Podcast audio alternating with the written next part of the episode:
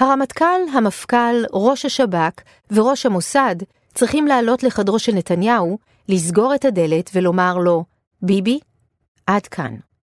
מאת אורי משגב, קוראת יפעת ניב ברק, מתוך מוסף הארץ מתאריך 7 בספטמבר 2023. הוקלט על ידי הספרייה המרכזית לעיוורים ולבעלי לקויות קריאה. עריכה טכנית, אורי פלג. ראשי זרועות הביטחון צריכים לומר לנתניהו שאם הממשלה לא חוזרת בה מהכיוון שהיא לקחה, אין צה"ל. זה צעד קיצוני אבל הוא נדרש. הרי המחאה תגיע לסדיר. הדבר הבא זה האימהות. הן לא תהיינה מוכנות לשאת בקורבן. אני קורא את המפה ואומר לך, זה יעבור לסדיר. לא יהיה צה"ל. המילואימניקים פועלים כאזרחים. סליחה, גם חיילים בסדיר הם קודם כל אזרחים. גם הם חייבים לפעול כשהאיזון מופר, כשאין הפרדת רשויות. הם לא מוגנים, ולא בגלל האג, הם לא מוגנים מהחלטות לא רציונליות של מדינה משיחית ומושחתת. מורשעים ונאשמים בפלילים יושבים בממשלה הזאת. בורים, אנשים ללא מקצוע, בלי שום ניסיון ניהולי, מחרבים את המדינה. תראה, אני גנן, יש לי גינה במושב, לא תמצא עשב שוטה אחד בגינה שלי. אני אומר להם בוקר טוב ותולש אותם כשהם קטנים. בגינתי אני מזהה מוקדם, וכאן יש בי כעס גם על עצמי, שלא פעלתי כפי שפעלתי כראש אכ"א נגד ההדתה. הסכמתי לכיבוש. גיל רגב מדבר בשקט. לפעמים הוא מנמיך את קולו ללחישה ממש. יש אנשים כאלה. אצל רגב זה רק הופך את התוכן לחזק יותר. דמותו הפנתה אותי במהלך צפייה מוקדמת בחלקים מהאחת, סדרת האיכות הדוקו-היסטורית החדשה, שתעלה לשידור בכאן 11 ב-18 בספטמבר. יוצרים אמנון רבי וסימה קדמון. במאי גלעד טוקטלי. היא מגוללת את קורותיה של טייסת 201, טייסת הפנטומים הראשונה בצה"ל, במלחמת יום כיפור. זו הטייסת שספגה הכי הרבה אבדות ב-73, שבעה טייסים ונווטים נהרגו, 14 נפלו בשבי, 15 מטוסים נפגעו. בתוך הכאוס והאובדן המריאו אנשיה ל-758 גיחות והפילו הכי הרבה מטוסי אויב, 35 בסך הכל. רגב הפיל שניים מהם. הוא היה רק בן 22 כשפרצה המלחמה, סגן צעיר ממושב חרב לעט שמדרום לחדרה, שם הוא מתגורר עד היום. בחבורת בני ה-20 פלוס בטייסת היו בין היתר רון חולדאי, דן חלוץ ואיתן בן אליהו. החיבור בין המציאות של אנשי חיל האוויר ב-1973 לזו של 2023 מרחף מעליה כל העת, לרוב בלי מילים. לפחות עד המונולוג המסיים של רגב, שמנמיך את קולו בעת שהוא מספר למראיינת קדמון, שהייתה פקידת המבצעים בטייסת במהלך המלחמה, מה יגיד לנכד שלו, ריו, כשיגיע זמנו לשרת בצבא. סבא גיל, אלוף בצה"ל, שבתפקידו האחרון כיהן כראש אכ"א, מסתכל למצלמה ומצהיר שיגיד לנכד שלו לא להתגייס לשירות קרבי. אני אומר לו, ריו מתוק, אני רוצה לומר לך שלא טוב למות למען ארצנו. לא טוב. אני רוצה שתשמור על עצמך, ואם אתה לוקח סיכונים על עצמך, שיהיו למען השלום, לא במלחמה. מאז כיפור ועד היום היו המון ברירות שלא נוצלו והמון איוולת, וההשקפה שלי היא של על מה שמים את החיים שלנו, השתנתה. ארצנו שינתה את פניה. זו לא הארץ שהמרנו ממנה אז. אני לא ארצה שהוא יהיה לוחם. אני כבר לא ראש אכ"א ואני רואה את המדינה הזאת ואני כועס. במדינה הזאת לא ברור מה נכון ומה לא, מה אמת ומה שקר, מה ראוי ומה לא ראוי. ואין בושה. אין. אם אבדה הבושה ומי שמייצג אותי הוא בור וגס רוח, אז לטובת מי אני נלחם? לטובת מה אני נלחם? על איזה גבולות אני מגן היום? האמירה הזאת ריתקה אותי. ביקשתי להיפגש, רגב הסכים. מצאתי את המקום הכי שקט שאני מכיר, במכון גנזים בספריית בית אריאלה. רגב הגיע מהמושב על האופנוע. שתינו קפה שחור, הוא דיבר, הנה עיקרי דבריו. ראש אכ"א זה תפקיד מאוד מגוון, שמציב בפני מי שמכהן בו המון דילמות. זה בעצם לצלול לתוך התחום שבין האזרח לחייל. כשאתה מתבונן יותר לעומק, אתה מבין שבעצם המדינה כופה על אנשים בגיל 18 להתגייס, בחלק ניכר לשירות קרבי. לא שואלים אותם אם הם רוצים, בודקים את הפרופיל, מפקידים בידם נשק, ומצפים מהם שימסרו את חייהם בהינתן הצורך. ואימהות מסכימות לקורבן מראש, ולא ישנות שלוש שנים. והבנים לפעמים חוזרים בארונות, ולפעמים פצועים ופצועים קשה, ולימים מציתים את עצמם, כי הם לא מטופלים. כשאתה ראש אכ"א, אתה לראשונה מבין שכל המודל הזה הוא לא טריוויאלי. יש כאן איזה סוד, יש כאן איזו פורמולה מאוד ייחודית, תבנית של הסכמה הדדית. אנחנו המתגייסים מסכימים למסור את חיינו, בתנאי שאנחנו סומכים על הדרגים שמעלינו. במהלך שירותי כראש אכ"א חוויתי לא מעט טרגדיות, שבהן נספו מיטב האנשים. מילואימניקים בחומת מגן, וחיילים סדירים, וחטיפה של חיילים בצפון, וכל מיני. ונדרשתי לטענה הזאת, בדיעבד, האם מותם היה לשווא? האם למותם יש משמעות? עד אז, בכל שנותיי בצבא, לא חשבתי על זה באופן סדור ברמה הזאת. אתה לא יכול, כי אתה לא חווה את זה בעוצמה ובאינטנסיביות הזאת, עד שאתה ראש אכ"א. אתה עומד מול המשפחות. אתה הכתובת הראשונה. לפעמים חייל מתאבד. אתה צריך לעמוד ולהסביר, אתה צריך כמובן להצדיק את מה שאמר בן גוריון. תדע כל אם עברייה שחיי בנה הופקדו בידי מפקדים הראויים לכך. אתה עוסק בזה המון. להיות ראש אכ"א זה כמובן גם לעסוק בכל נושא השכר והתמלוגים והרווחה, כמה לתת ולמי לתת ולמי לא, ואתה צריך להצדיק כל החלטה, לעצמך ולציבור. זה צריך להיות נקי משיקולים זרים. אני אתן דוגמה. בתקופתי נהרג איש כיתת כוננות בשומרון. אזרח. צה"ל הפקיד בידיו נשק. משפחתו באה בהרכב גדול ללשכתי. הסכמתי לדבר איתם. הסכמתי לדבר עם כל אחד. אמרו לי, אנחנו דורשים שהוא ייקבר כחייל, יוכר כחייל, יזכה לכל מה שחייל זכאי לו. לא הסכמתי. אמרתי להם שהוא לא היה חייל, והם איימו שהם חברים של ראש הממשלה אריק שרון, והוא כבר ידבר איתי. אמרתי, בבקשה, וידעתי בליבי שאם מישהו יכופף אותי, אני הולך הביתה. היה את בנימין בן אליעזר, שר הביטחון, הוא מינה אותי לתפקיד. אתה לא בדיוק חייב למי שמינה אותך, ובכל זאת. באחד הדיונים בנוכחות הרמטכ"ל, שאול מופז, פואד אמר לי, לפני שאני מאשר את המינויים, אני רוצה שתקדם לי סגן אלוף את רב סרן זה וזה מהמשפחה הבדואית הזאת והזאת. והכרתי אותו, כי הוא היה נגוע בסמים. ואמרתי לכבוד השר, לא, לא אקדם אותו לדרגת סגן אלוף בשום אופן. והוא אמר לי, גיל רגב, אתה לא מבין? אנחנו חייבים להם. אמרתי, חייבים להם, לא לאנשים כמותו. אני לא יודע לעשות דברים כאלה. אז הוא אמר, אם אתה לא יודע, אני אמצא אחד שיודע. ושאול מופז יושב לידי בראש כבוש. ואמרתי, בבקשה. וידעתי שאם הוא כופה עליי את הדבר הזה, אני הולך הביתה. כל אדם, בטח בדרגה בכירה, חייב שיהיו לו קווים אדומים. לי היו קווים אדומים למשל בנושא ההדתה. הייתי ביחסים מצוינים עם הרב הצבאי הראשי, הרב וייס. בשיתוף הפעולה הצלנו משפחות סביב ההגדרה של חללים. אתה זוכר את אסון הנגמ"ש על ציר פילדלפי, שחיילינו זחלו על ארבע וחיפשו את חבריהם? אנחנו שלחנו אותם לעשות את זה. אמרנו, תביאו משהו. ועדיין, לא הרשיתי להתפלל לפני יציאה לקרב. לא הרשיתי לגדל זקנים. הרמטכ"ל לא רצה להתעסק בזקנים, אז פנו לראש אכ"א. ואמרתי, אין בעיה, לא יהיה פה צבא מזוקן, ויהיו בנות, והן יופיעו, ואף אחד לא יצא באמצע המופע. אני החזקתי את הדבר הזה בשיניים. להיות ראש אכ"א זה להחזיק ערכים שאתה מאמין בהם, כי אין מאחוריך אף אחד שיעשה את זה. ואין לך איזה דרג מדיני ושיקולים זרים ואחרים, ואתה האחרון. ואתה יודע למה ראש הממשלה ושר הביטחון ואף אחד אחר לא כפו עליי כלום? כי הם ידעו שאני המבצר האחרון. זה הכל. מפה אני עובר למה שקורה עכשיו במדינה ובמערך המילואים. יש פה כבר שבעה חודשים מחאה. היא חשובה בהיבט אחד עיקרי.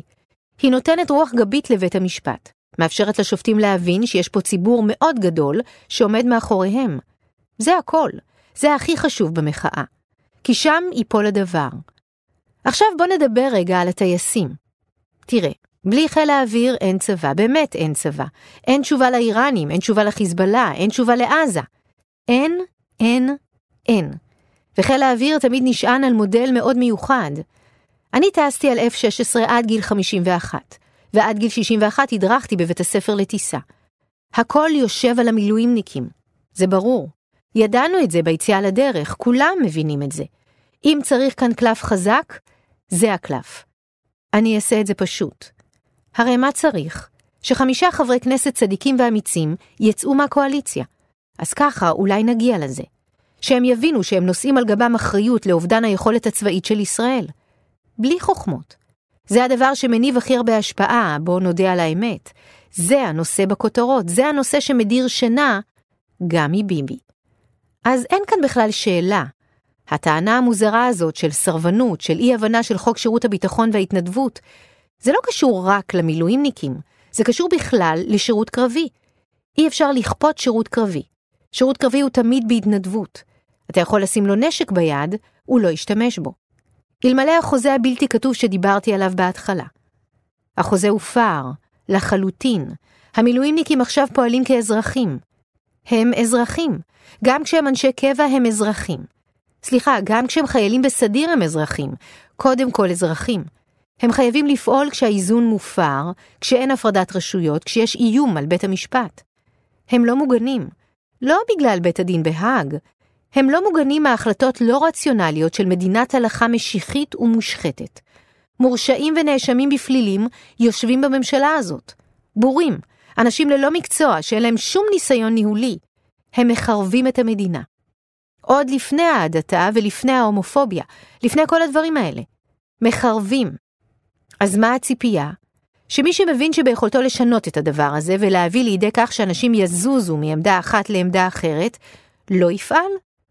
בוגדים, סרבנים, אנרכיסטים, אלו מילים עקרות. מי שאומר את זה לא מבין באמת את החוזה. שמע סיפור על מפקד חיל האוויר בני פלד. בסוף מלחמת יום כיפור באנו בטענות על החברים שנפלו, וחשבנו שחלק מהמשימות היו לא מוצדקות ומסוכנות מדי, ושצריך היה לשמור יותר טוב גם על אווירונים וגם על הטייסים. בקיצור, חשנו בזבוז. בזבוז. והיה יום עיון בחצור, ומישהו קם ודיבר על זה. ובני העדים, וכעס, ואמר, אני קניתי לכם משקפיים, ומעיל ושעון, ואני מבטיח לכל אחד מכם הלוויה מכובדת. ואף אחד לא קם, ואף אחד לא נזעק, ואף אחד לא טען כנגד האמירה הזאת, כי זה היה ברור שזה בחוזה. אנחנו קמנו אז להגן על ערכים, לא על הכותל. אם הם ישלימו את המהלך, המדינה הזאת תהפוך מדמוקרטיה לדיקטטורה. בשלב הראשון לא רוסיה של פוטין, בשלב הבא, כן. אלה ניצנים שמי שלא מזהה אותם הוא או עיוור, או חירש, או תמים, או, סליחה, ביביסט חסר תקנה. עכשיו טייסים, הם רואים טוב ושומעים מצוין, הם אינטליגנטים ומבינים לאן הדברים הולכים. זה זועק מכל מקום שאתה מתבונן בו. המדינה הזאת לא תהיה מה שהיא הייתה. תראה, אני גנן, יש לי גינה במושב. לא תמצא עשב שוטה אחד בגינה שלי. אני אומר להם בוקר טוב ותולש אותם כשהם קטנים. בגינתי אני מזהה מוקדם. וכאן יש בי כעס גם על עצמי, שלא פעלתי כפי שפעלתי כשהייתי ראש אכ"א. כאזרח לא פעלתי ככה. הסכמתי לכיבוש, הסכמתי לדבר המזעזע הזה, שבו מופר החוק, ומישהו חושב שזה לא יזלוג פנימה. אני כועס על זה שישבנו בסיר הזה, ולא קפצנו ממנו החוצה. והנה היום לפחות קפצנו. חברי הממשלה שתוקפים את הרמטכ"ל ומפקד חיל האוויר, הם נציגים שקיבלו אישור מלמעלה לעשות את זה. וזו שטות מוחלטת. אי אפשר לבלום את המגמה הזאת של אנשי המילואים. מישהי בממשלה אמרה שצריך להכניס אותם לכלא. תכניס לכלא אחד, יהיו לך עוד מאה. קוראים להם בוגדים וחמאס. זה לא ראוי להתייחסות. מה כן ראוי להתייחסות? אני חושב שגלנט והרמטכ"ל צריכים לבוא לראש הממשלה ולומר לו ככה: שים לב, אתה צריך לשאת על כפיים את הטייסים ואת כל הלוחמים. על כפיים. ואם מישהו מהמקהלה היוונית שלך מעז להטיל בהם דופי, עליך לסחור את פיו ומיד. כי אם לא תעשה כן, אנחנו לא נשרת את הממשלה הזאת. אם הם יעשו זאת, הם יזכו בתהילת עולם. ואני הייתי מצפה לזה גם מהמפכ"ל, מראש השב"כ ומראש המוסד. כל החמישייה הזאת צריכה לעלות לחדרו, לסגור את הדלת ולומר לו, ביבי, עד כאן. אני מדמיין את הסצנה הזאת בעיני רוחי. הם צריכים להגיד לו שאחת, הם לא מסכימים לנאצות הללו. ושתיים, שאם הממשלה הזאת לא חוזרת בה מהכיוון שהיא לקחה, אין צה"ל. כי מחר בבוקר המחאה תגיע לקבע, ומחרתיים לסדיר. תקשיב לי טוב, תרשום עכשיו. הדבר הבא זה האימהות. הדבר הבא זה האימהות. הן לא יהיו מוכנות לשאת בקורבן הזה בידיעה שפניה של המדינה הזאת לדיקטטורה, בזמן שיש ציבור גדול שלא מוכן לסכן את עצמו, וזה מעוגן בחוק. העסק הזה עובר לסדיר. אין לי ספק בכלל. בוגי יעלון אמר את זה כבר לפני שלושה וארבעה חודשים. אבל אנשים אומרים את זה בזהירות, שמא ידבק בהם שהם מעודדים. אני קורא את המפה ואומר לך, זה יעבור לשם. לא יהיה צה"ל. לא תהיה הגנה על אזרחי המדינה הזאת, ואזרחי המדינה הזאת יצטרכו להבין שהם עשו טעות חמורה. אגב, זה בכלל לא קשור למה בג"ץ יפסוק או לא יפסוק. אין סיכוי שהטייסים יעצרו. אני מכיר את האנשים אישית. הם לא יעצרו, והאחרים שאיתי במחאה לא יעצרו. אנחנו לא נסכים לחיות בדיקטטורה, לא נחיה במדינת הלכה.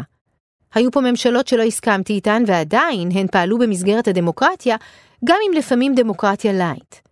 בוא, אני לא משלים עם הכיבוש, אני חושב שהוא מפורר אותנו, אני חושב שהוא הרי אסון עבורנו, אני חושב שצריך להתחיל בתהליכים של היפרדות, אבל לא על זה הייתי מפסיק לטוס. אני רוצה לבוא ולהסביר לך משהו על כשירות. כשירות זה לא הטייסים בקוקפיט של ה-F-35. כשירות זה מוכנות ונכונות. תקשיב טוב, בזה כוחנו. זה היה במלחמת השחרור ובמלחמת יום כיפור, וזה נכון גם היום. לצד השני הייתה טכנולוגיה לא פחות טובה משלנו. זה לא העניין, העניין הוא על מה נלחמים. כל השאלה היא על מה אתה מוכן להיהרג. וכאן נשבר משהו.